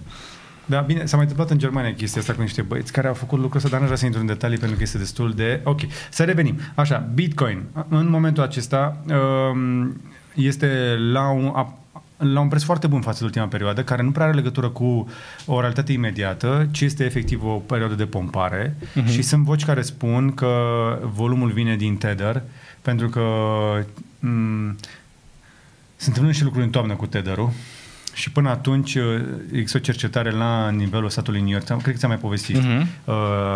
Deci, uh, Attorney General, uh, cum se procurorul general al statului New York cercetează organizația care gestionează Tether, care este un stablecoin pe dolar, care este responsabil de niște volume foarte mari pe Bitcoin. Însă, nu știu câți dintre noi și prietenii noștri au auzit de Tether sau interesează. Cei mulți dintre noi nu prea ne retragem, nu prea facem tranzacții în Tether, dar există niște oameni care folosesc Tether, mai ales în zona Chinei, Rusiei uh, în zona în care vor să mute niște bani. Și atunci, uh, uh, din cauza asta, se pare că capitalizarea, uite, dacă te uiți în, în top, la celelalte monede, o să vezi că Tether este pe locul 4. Iar capitalizarea lor la bursă de 10 miliarde face ca volumul acesta de peste 26 de miliarde în 24 de ore arată că banii ăștia se mișcă și de 3 ori într-o zi de, două ori și, de mai mult de două ori și jumătate în aceea zi banii se mișcă. Valoarea lor nu are cum să urcă sau să scadă, este un stable coin, dar dacă te uiți un pic la volumul lor și te apoi tu la volumul bitcoinului, au legătură între ele, merg împreună. Uh-huh. Adică avem un volum în ultimele 24 ore, s-au tranzacționat peste 20 de miliarde în bitcoin. Da? Capitalizarea la bursa asta este undeva aproape de 8% și uh, mare parte din tranzacțiile cu Tether au legătură cu bitcoinul și de aici se pare că este această pompă. Uh, pe Bitcoin. Nu se știe cât de departe se poate duce, pentru că nu știu cât de mult a crescut interesul oamenilor în ultima vreme. Dacă dăm o căutare pe Google Trends, e de o căutare pe Google Trends cu cuvântul Bitcoin. Există un interes mai mare în ultima vreme pentru Bitcoin global? Se suprapune oare cu graficele astea? Când crește prețul, oamenii se mai interesează puțin, dar overall, din a, de anul trecut pe vremea asta, nu avem o explozie a interesului pentru Bitcoin și atunci de ce a crescut prețul acum? Nu știm foarte clar. Ne, ne, ne bucurăm Opa, că de a început, uh, a început un uh, prinț nigerian să cumpere foarte mult Bitcoin, vezi? Probabil, da. Deci mai mare interes acolo e. Probabil, da. Ethereum însă are o creștere, iarăși, de peste 24,8% în ultimele șapte zile. Este unul dintre campionii creșterii. Uh, pentru că se vorbește tot mai mult de testnet, de DeFi, de Decentralized Finance, de Decentralized Apps și așa mai departe, însă deocamdată Ethereum este departe de Ethereum 2.0 și uh, creșterea asta mm, este foarte departe de all-time high-ul de peste 1000 de dolari al celor de la, de la Ethereum. Este o creștere bună, creștere pe care care mă bucur că se întâmplă, dar Ethereum trebuie să evolueze, încă este departe de ce se poate întâmpla. Uh, Ripple are o creștere de 18%, nimeni nu știe, nu înțelege de ce. Pentru cei care nu urmăresc, nu, nu suntem fan Ripple, pentru că este o monedă centralizată, cenzurată, controlată de uh, o corporație care este, are foarte multe bănci în ecuația asta. Nu că băncile ar fi neapărat ceva rău, dar nu este transparent. Adică dacă te uiți la capitalizarea lor la bursă de 11 miliarde, trebuie să te uiți un pic în documentația lor, că ei pot băga și să scoată foarte mult Ripple după cum vor ei. Bitcoin Cash, iarăși 23,8%, asta e o copie de Bitcoin, Bitcoin Satoshi Vision, iarăși o copie de Bitcoin, Litecoin, încă o copie de Bitcoin, BNB-ul 10%, e o monedă care se folosește pentru tranzacții uh, pe, uh, pe Binance, însă vestea bună este că avem un top 10 Crypto.com Coin care uh, atrage din ce în ce mai mult interes, a venit așa pe sub radar și a ajuns până acolo sus și are o creștere susținută, a ajuns, iată, să depășească o capitalizare la bursă de 3 miliarde. 3 miliarde, ceea ce nu este rău deloc pentru o criptomonedă folosită mai degrabă pentru a susține ecosistemul Crypto.com împreună cu aplicația. Cei pe care, iată că colaborăm cu ei, dacă ai fi cumpărat uh, CRO uh, când am recomandat eu prima dată acum aproape un an, hai să vedem ce s-a întâmplat în ultimul an. Te că zic eu că eu am luat 45 de euro. Da, de am recomandat mai multă vreme, tu ne-ai luat chiar atunci. Nu, am luat mai târziu. Deci dacă mă uit în 2000, 30 iulie 2020 și o să dau pe ultimul an. Pe ultimul an, yield-ul este de 181%. Creșterea este de 181% pe CRO, ceea ce arată că modelul acestor criptomonede cu utilitate, cu aplicație, cu ecosistem, cu comunitate și care au și un model de staking, funcționează. Și uh, de la un minim de 0,01 dolari, asiste la 0 a avut un maxim de 0,16 care s-a atins în ultimele 24 de ore. La momentul înregistrării noastre, uh, CRO este la 16,3 cenți. Ce, ce nu este rău deloc. E o monedă care crește foarte bine și sub uh, CRO mai avem uh, Chainlink, o monedă care iarăși eu sunt foarte interesat, care are, este, un, este o monedă un pic atipică care are și funcție de oracol. Nu are o creștere foarte bună în ultimele, ultima săptămână, în ultime uh, șapte zile, dar în ultimele 24 de ore și-a mai revenit. La momentul registrării noastre este 7,65. Uh, eu cred că va crește. La fel cum a crescut foarte bine, dar trebuie să vină și dampul de rigoare pentru în momentul lansării pentru Elrond, care yes, în momentul acesta este în CoinGecko pe locul 39. Și de, când, noi când vorbeam despre Elrond era mult în afara top 100, a crescut foarte bine. La momentul înregistrării noastre uh, are un, o, un preț de 24,4 cenți, ceea ce nu este rău deloc iarăși, de la un vârf de 27-28 în ziua lansării? 2,4 cenți, așa, scuze. Avem 2,4 cenți per Elrond, uh, bine, 0,0244 Uh, cu o creștere de 53% în ultima săptămână, dar și o scădere de 10% în ultimele 24 de ore, pentru că joi au avut lansarea mainnet-ului. Și odată cu lansarea mainnet-ului au început să vorbească despre viziunea lor de viitor și aplicația Maiar. Uh, pe maiar.com, spre exemplu, te poți înscrie, m-am înscris și eu, uh, însă poți să te înscrii cu adresa de e-mail ca să obții acces... Stai că am scris greșit. Cum se aude, Maiar? Poți să înscrii cu adresa de e-mail, dar nu primești acces imediat Uh, se va, se va da acces uh, uh, timpuriu. Cei care vor să afle mai multe despre aplicația celor de la Elrond, uh, pe Periscope, dar și pe Facebook au avut uh, un live făcut dintr-un studio virtual din București. Uh, dar dacă, dacă dai căutare pe Facebook cu Elrond Network, o să vezi un video în care Lucian Todea, uh, CEO-ul, din câte știu, Chief Technical, uh, a avut o prezentare a aplicației, un demo mai lung, Uh, în care a explicat un pic uh, principiile. Ia să vedem. Bine, nu să avem sonar foarte mult, da. 26, 27, uh, da. Uh, dacă vreți să aflați mai multe, intrați pe pagina lor. M-am uitat, uh, eu m-am uitat la live Uh, mă bucur că după live uh, calitatea mai, este mai bună a videoului. Uh, s-a urcat și versiunea HD pentru că nu reușeam să văd ce se întâmplă pe ecran. Aplicația arată bine, este un, este un fel de revolut, să zicem așa, practic te, te eliberează de stresul de a-ți memora SID cuvintele cheie, se leagă de numărul de telefon, dar după aceea ai SID-ul pe care îl poți salva criptat în iCloud sau în Google Drive și poți să alegi trei contacte de încredere prin care să-ți refaci SID-ul dacă îți pierzi portofelul. Asta e cea mai mare problemă cei mai mulți oameni își fac poze cu SID-ul, ceea ce este o prostie pentru că îți riști tot portofelul. Da. Uh, și promisiunea lor uh, asta este că vor face utilizarea blockchain-ului mai simplă, tranzacțiile foarte rapide, vor avea și alte monede, au inclusiv posibilitatea de a cumpăra din aplicație. De aplicație, când n-am apucat să o testez, că nu am încă acces la ea, uh, sper să am. Uh, am apreciat evenimentul lor de lansare. Mă bucur să văd români care vorbesc atât de bine engleză, chiar și un pic, un pic, un pic de tochinuit. Foarte multe buzzwords, așa, foarte uh, hey, basically și technology și blockchain și chestiile astea foarte interesante, dar e important totuși că avem un astfel de proiect care într-o astfel de perioadă iese cu o soluție completă. Ceea ce vorbeam mai devreme, vezi, Ethereum 2.0 încă nu este gata uh, și nu are proof of stake și uh, nu are tranzacții atât de rapide. Elrond nimeni nu contestă faptul că au deja rețeaua în funcțiune, au lansat-o joi, așadar mainnet-ul lor este funcțional, blocurile lor se mișcă foarte repede, pot face tot felul de lucruri și modelul lor de business, am uitat un pic la prezentarea lui uh, Beniamin Mincu, care a încercat să explice cum a încercat să lege evoluția Elrond de, uh, de, de um, aur, argint, cupru, platină, toate metalele astea rare și cum uh, încearcă să creeze un model financiar care să creeze plus valoare, știi? Și asta este o, o, este o promisiune foarte frumoasă. Am avut un interviu mai lung cu el aici, o, ultimul IG de LCC uh, din această vară uh, și vă încurajez să-l mai vedeți acolo dacă vreți să înțelegeți uh, viziunea. Uh, pe hârtie, uh, pe tehnologie și pe discurs, toate lucrurile sunt corecte, par corecte.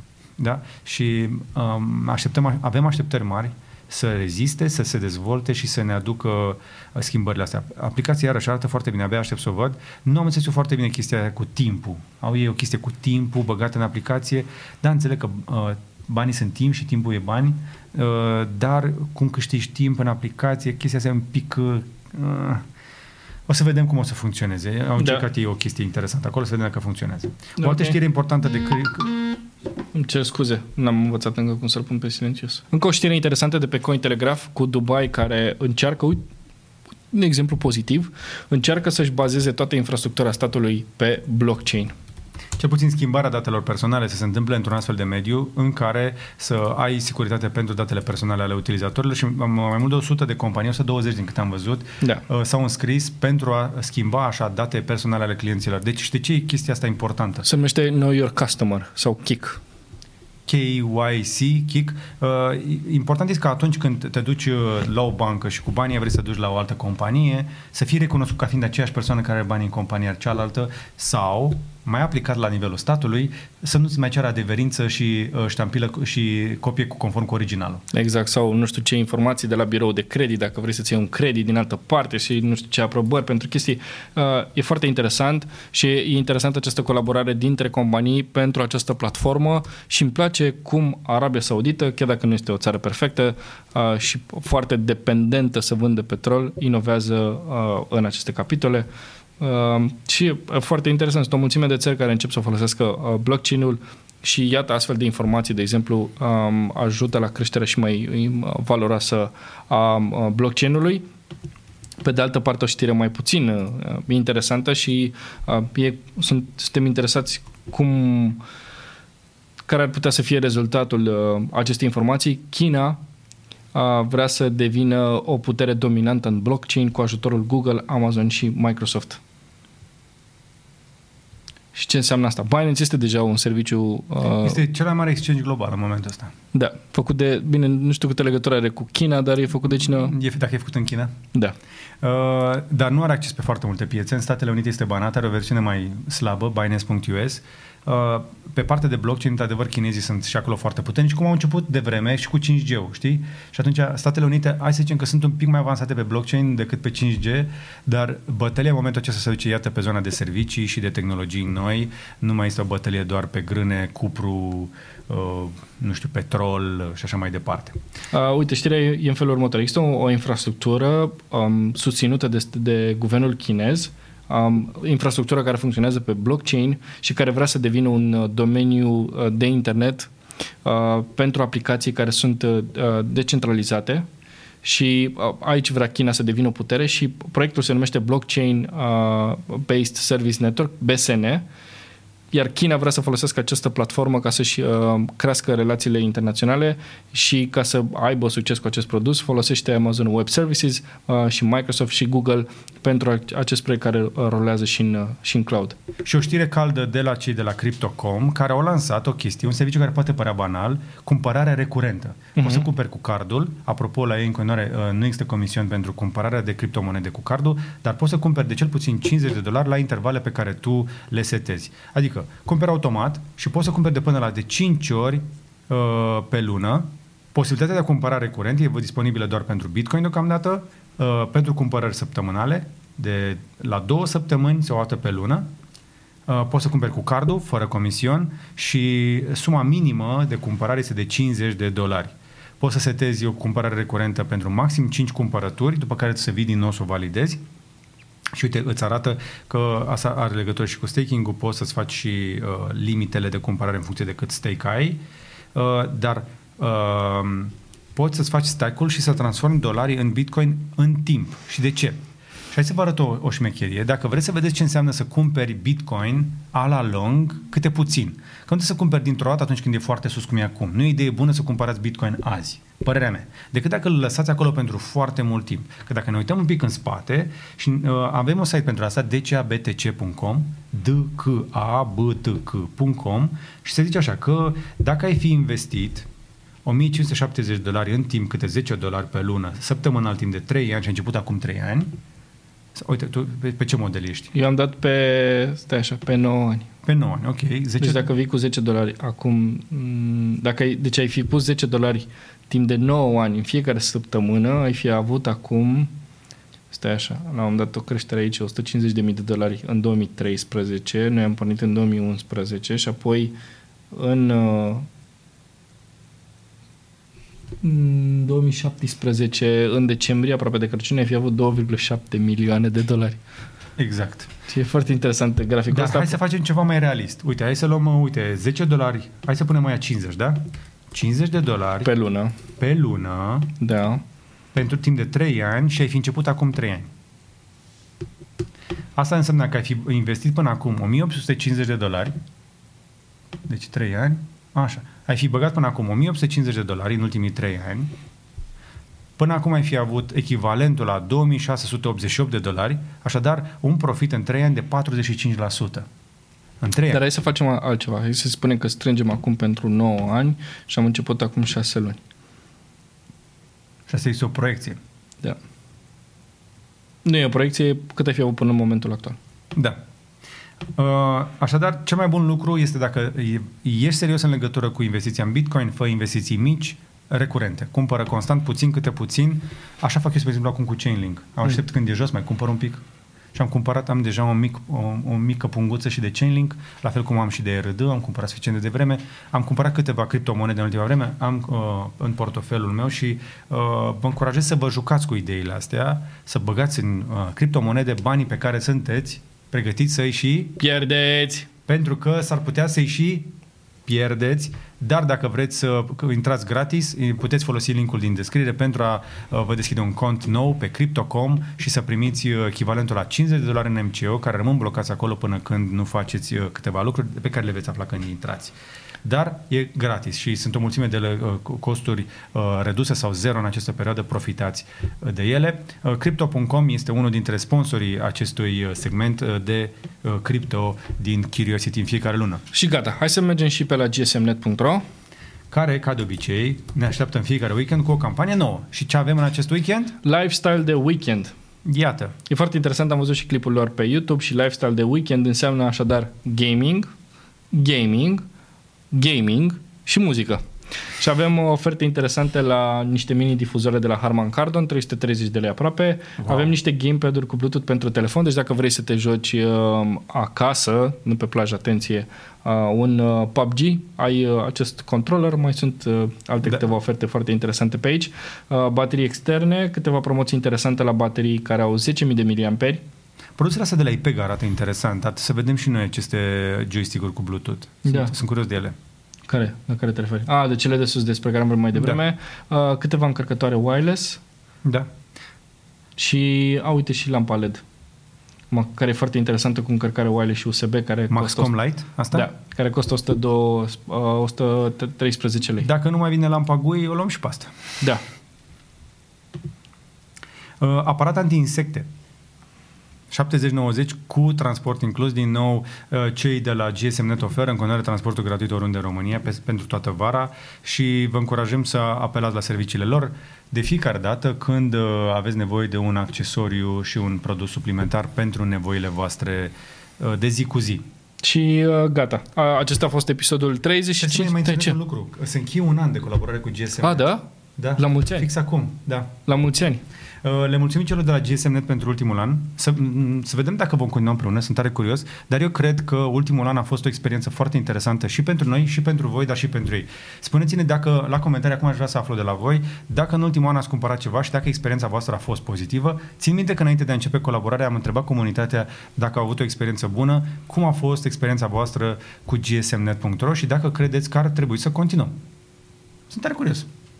Încă o dată le mulțumim pentru susținere. A, a, finanțarea și cu ajutorul lor a fost mai ușoară pe parcursul ultimului an. Mm, Rămâne să vedem ce ne aduce viitorul, dar cam, cam, cam mai suntem în acest punct. Vă mulțumim și vouă că ne-ați urmărit astăzi. Exact. Like, subscribe și mulțumim membrilor care au văzut acest uh, clip înainte și mulțumim membrilor că ne susțin în continuare. Pentru cei care nu sunt membri, clipurile ajung tot la voi și uh, pentru asta apreciem. Aș mai face o singură mențiune înainte de final. Uh, Mă ține, mă ține de multă vreme, dar o să fac cât pot de scurtă. Uh, Cred că va trebui să facem un tutorial despre cum să comentezi pe internet. Da. Am avut, uh, per- uh, am avut parte în ultima săptămână uh, de un pic de backlash, de un pic de hate la clipul cu Sony Alpha 7 S Mark III. Noi ne-am zis review, dar mulți au crezut că este un review și se așteaptă de la noi când facem un review să fie foarte tehnic. La camere nu suntem profesioniști și vreau să vă spun lucrul ăsta. Nu suntem profesioniști, utilizatori super profesioniști de camere. Le folosim, dar le folosim ca niște utilizatori, nu ca super profesioniști. Avem și videografi în echipă, dar nu suntem oamenii cei mai Adică nu vă încurajăm să vă uitați la noi pentru review-uri de camere ca fiind ultimul loc de unde ții informația, da? Uh, încercăm totuși uh, să facem cât put, le, putem, să le putem face noi de bine. Chiar ne-ați redus de la Alpha 7S3 și m-a deranjat într-adevăr uh, multe dintre comentarii care au venit uh, uh, ca un fel de hate că de ce nu a primit uh, Dan Cadar, spre exemplu, camera aia. Nu este problema noastră. Și noi n-aveam să știm că Dan va face un clip în aceeași zi. Nu există hate între noi și Dan în niciun caz. Și de aceea îi încurajez pe cei care comentează să fie mai răbdători, mai înțelegători și să nu compare creatorii între ei. Suntem creatori diferiți, alegeți pe cine vreți să urmăriți, iar atunci când comentați, imaginați-vă că suntem față în față. Și dacă chiar aveți ceva important de spus, spuneți eu, dar gândiți-vă că ești, fa- ești gândește că ești față în față cu mine, mă privești în ochi, sunt în fața ta la 2 metri și gândește dacă mi-ai spune exact cuvintele alea. Cam atât. Nu, păi din spatele tastaturii ești invisibil. Da, dar eu cred că e un experiment interesant. Noi avem o comunitate destul de matură și destul de inteligentă. Faceți experimentul ăsta. Înainte să scrieți un comentariu, imaginați-vă că sunteți față în față cu noi la 2 metri. În sfârșit ne-am întâlnit. Pentru că am văzut la foarte mulți oameni care au avut comentarii astea mai dure așa, că dacă am răspuns, a, mi-ai răspuns, da, chiar mă uit la comentarii. Adică tu, te, tu ai jignit pentru că te așteptai să nu o citesc, dar atunci de ce mi-ai comentat? Doar ca să vadă ceilalți hate-ul tău și cred că va trebui să facem un astfel de clip, îl punem în listit, știi, și îl dăm la comentarii celor care nu știu să comenteze. Dar noi suntem norocoși, suntem unul dintre canalele cu foarte puțin hate, însă în perioada asta suntem un pic mai sensibili. Eu sunt mai sensibil la comentarii negative, însă mă, încerc să mă temperez. Și gata. Numai bine. Vă mulțumim, numai bine. Ah, uh, ca de obicei, asta e Google Podcast, Apple Podcast, mai zicem? Nu, toată lumea știe.